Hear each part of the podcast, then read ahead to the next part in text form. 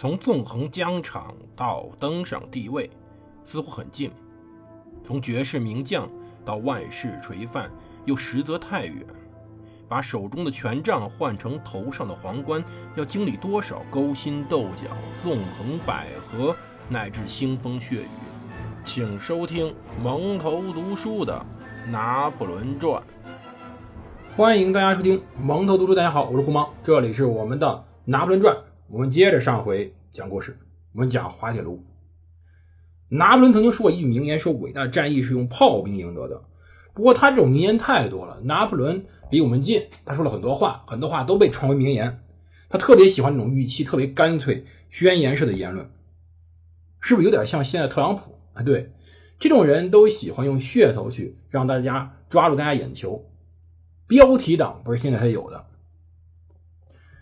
当时呢，他确实热爱炮兵，大炮全线开火，在当时在滑铁卢，在这一天。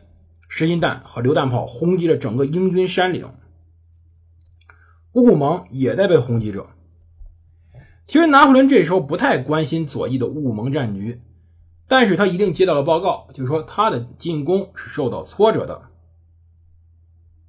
是由于皇帝本人命令让榴弹炮轰击那座要塞，几乎在整个战役期间，拿破仑主要是在主路主干道的旁边待着，要么在。洛索姆农庄，要么在江阴庄附近。江阴庄在洛索姆农庄以北一点。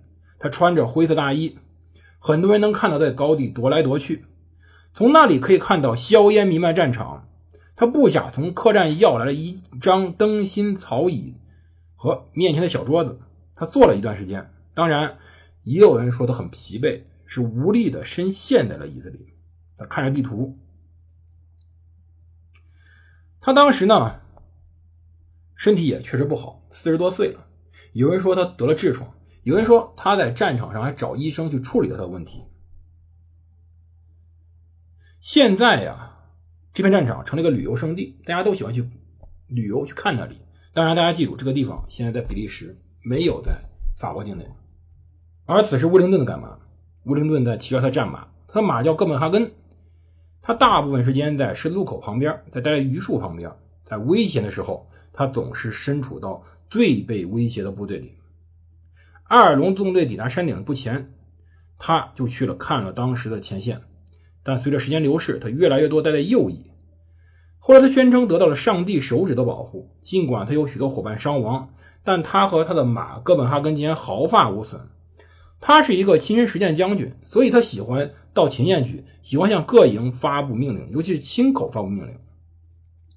拿破仑这时候满足于让奈伊为他组织作战。有人说拿破仑有一种第六感，能够感觉危机时刻的降临，然后发动天才般的进攻，打垮敌人。如果他在这里真的有第六感的话，在一八一五年六月十八号，这第六感抛弃了他。有很多很多次的危机，他没有发动那些出其不意的攻击，没有真正利用到英荷军队的破绽。乌灵顿说，拿破仑在战场上相当于四万人，法军士兵对他的皇帝顶礼膜拜，甚至热爱他，并以一种热爱、狂热的勇气为他作战。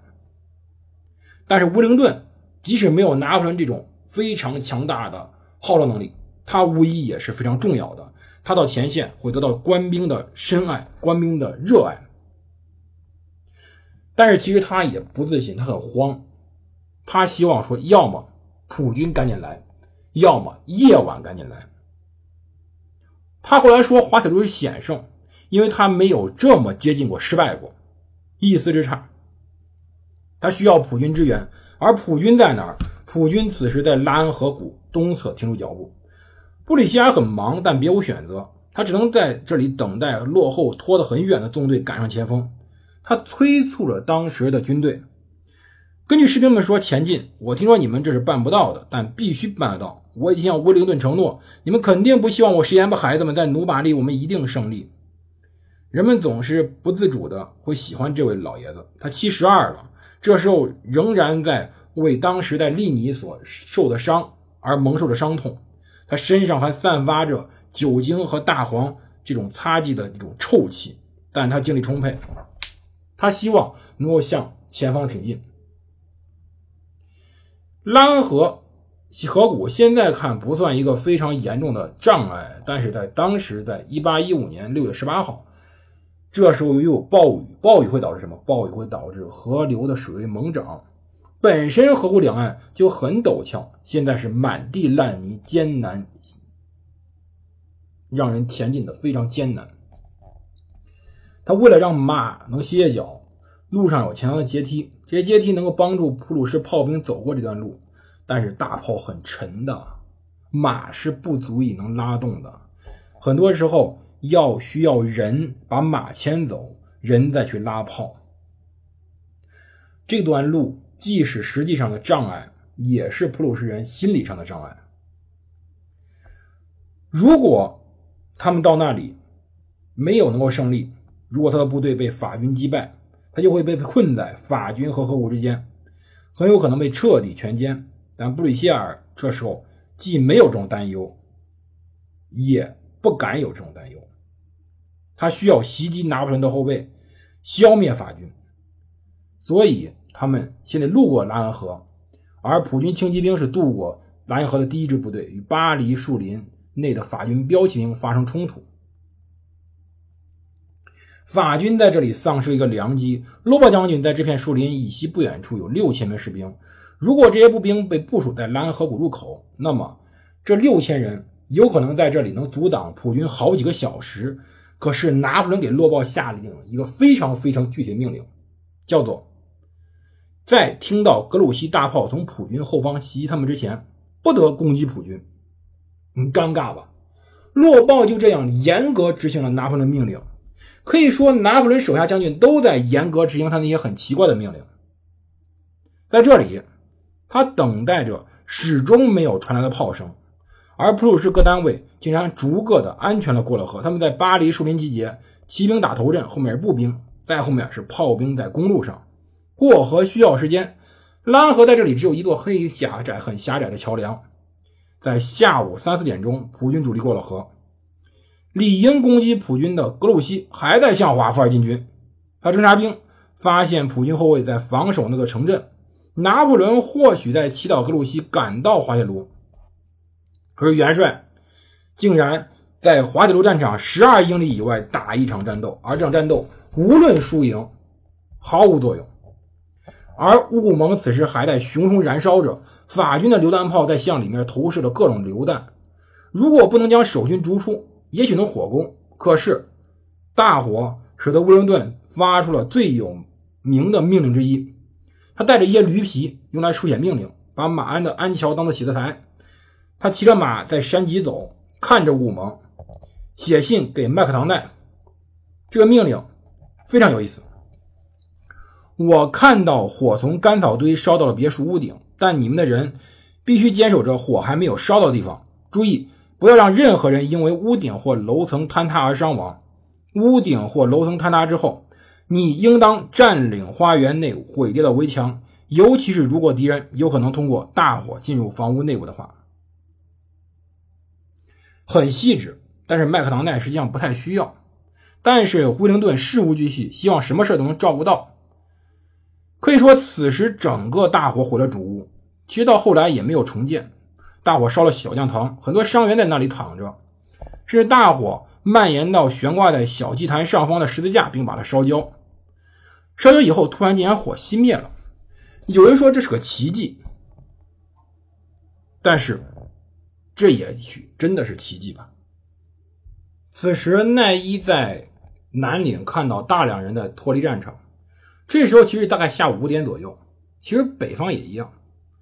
无论是在当时的拿破仑的南方，还是在北方，都有大量伤兵脱离战场，也有很多人在搬运当时的弹药，搬运各种需要的物品。可以说，当时这种情况是奈伊下了个决定。此时什么情况呢？雾蒙在熊熊燃烧着，继续遭到围攻。一段时间内，法军却没有能够再次尝试穿过山谷。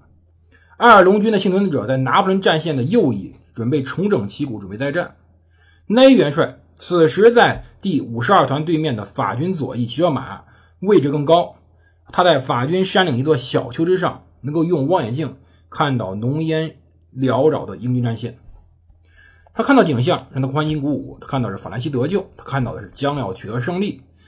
事实上，他看到的是山岭上分散的一些英和军队大炮以及后面的步兵。